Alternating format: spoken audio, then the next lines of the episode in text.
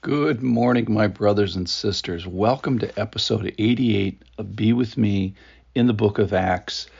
Um, I'm going to start today in Acts chapter 13, and I'm going to title today God's Love Language. That is, God is writing us a love letter in today's passage.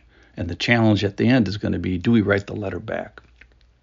Now, yesterday, Paul was being reviled that is where you stop arguing the argument and you argue, uh, you make a personal uh, attack. And I'm going to start there. But when the Jews saw the crowds, they were filled with jealousy and began to contradict what was spoken by Paul, reviling him. This is Acts 13:45. And Paul and Barnabas spoke out boldly, saying, it was necessary that the word of God be spoken first to you, since you thrust it aside and judge yourselves unworthy of eternal life. Behold, we are turning to the Gentiles. For so the Lord has commanded us, saying, I have made you a light for the Gentiles, that you may bring salvation to the ends of the earth.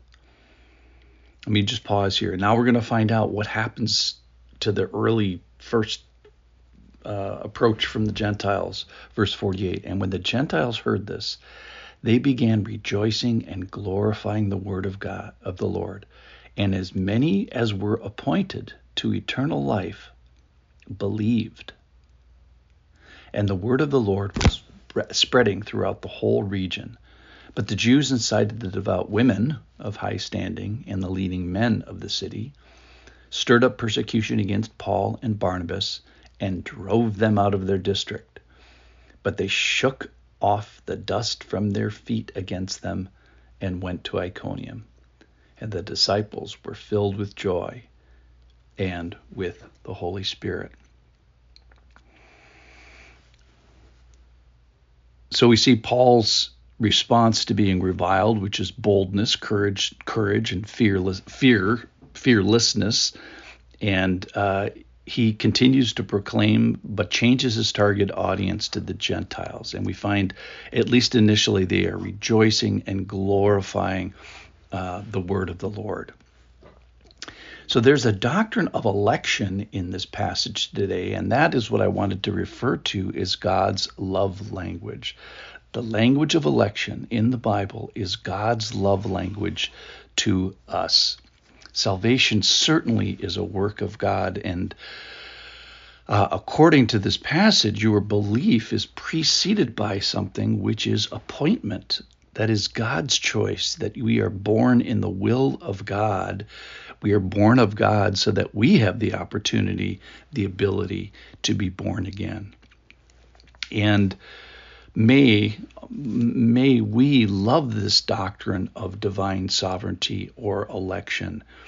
Uh, it it helps us in that he won't let us go because we are born of him him and I won't let him go because I am born of him. And it brings it ends up with great humility. The doctrine uh, of election and even the doctrine of choice uh, leads us to doxology. I love the passage in uh, 2 Corinthians chapter 6, verse 2. Uh, I'll start in verse 1. Working together with him, then, we appeal to you not to receive the grace of God in vain. For he says, In a favorable time I have listened to you, and in a day of salvation I have helped you. So at the moment of our salvation, uh, because this is a work of God, he is going to have to help us and, and and we at the end of this, because of this doctrine of election, end up putting our hands over our mouth because God gives us Jeremiah 24 7 says that God gives us gives hearts to know that I am Lord. That He's kind of the boss of that uh, uh as well. In Romans, which is a, a big book, uh, a lot of election in there. Uh, at the end of chapter 10, he quotes Isaiah.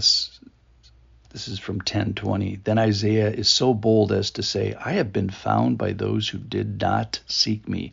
I have shown myself to those who did not ask for me." That he's he's describing this tension between God's desire that all people be saved and that he predestines some to be saved and he takes no pleasure in the de- death of the, the wicked, and that he's patient, not wishing that any should uh, perish. Um, but then he's the boss man. This is Exodus 33:19. I will be gracious to him uh, to whom I will be gracious, and will show mercy on whom I will show mercy. And I will, this is the Jeremiah 24 passage again. I will give them a heart to know that I am the Lord. So remember that when we hear about election in the Bible, it's God's love language to us. He's writing us a love letter. John 15, 6. You did not choose me, but I chose you and appointed you that you should go and bear fruit, and that fruit should abide. So think of this as a love letter from God. Now, then there's a response that's required. Second Thessalonians 2 9. Uh, a group of people that refuse to love the, the truth and so be, be saved. They refuse to send a love letter back. So the point is that God has done his part. And my question for all of us is have we? So he's written us this love letter is come to me, follow me, believe in me, receive this amazing transfer of penalty that I've done for you. And the question for us is will we will we respond? Will we respond by by belief or faith, just saying yes? It's not very complicated. It's the it's the big a- amen. Say I agree. And maybe I'm sorry or I was wrong, or for those of us that are older, what have I done? And let's learn to love the truth. So remember that the language of election is God's love language, and our choice, the language of our choice and repentance and belief, is our return posting to Him. All this ends up. There's nobody proud before the Lord. There's nobody saying, "Ta-da! I've got this." We're on we're on our knees with our hands over our mouths. Uh, so today, you have received a love letter, and in our passage, the Gentiles have received a love letter. My charge, my hope is, hey, let's write one back. I'll see you tomorrow.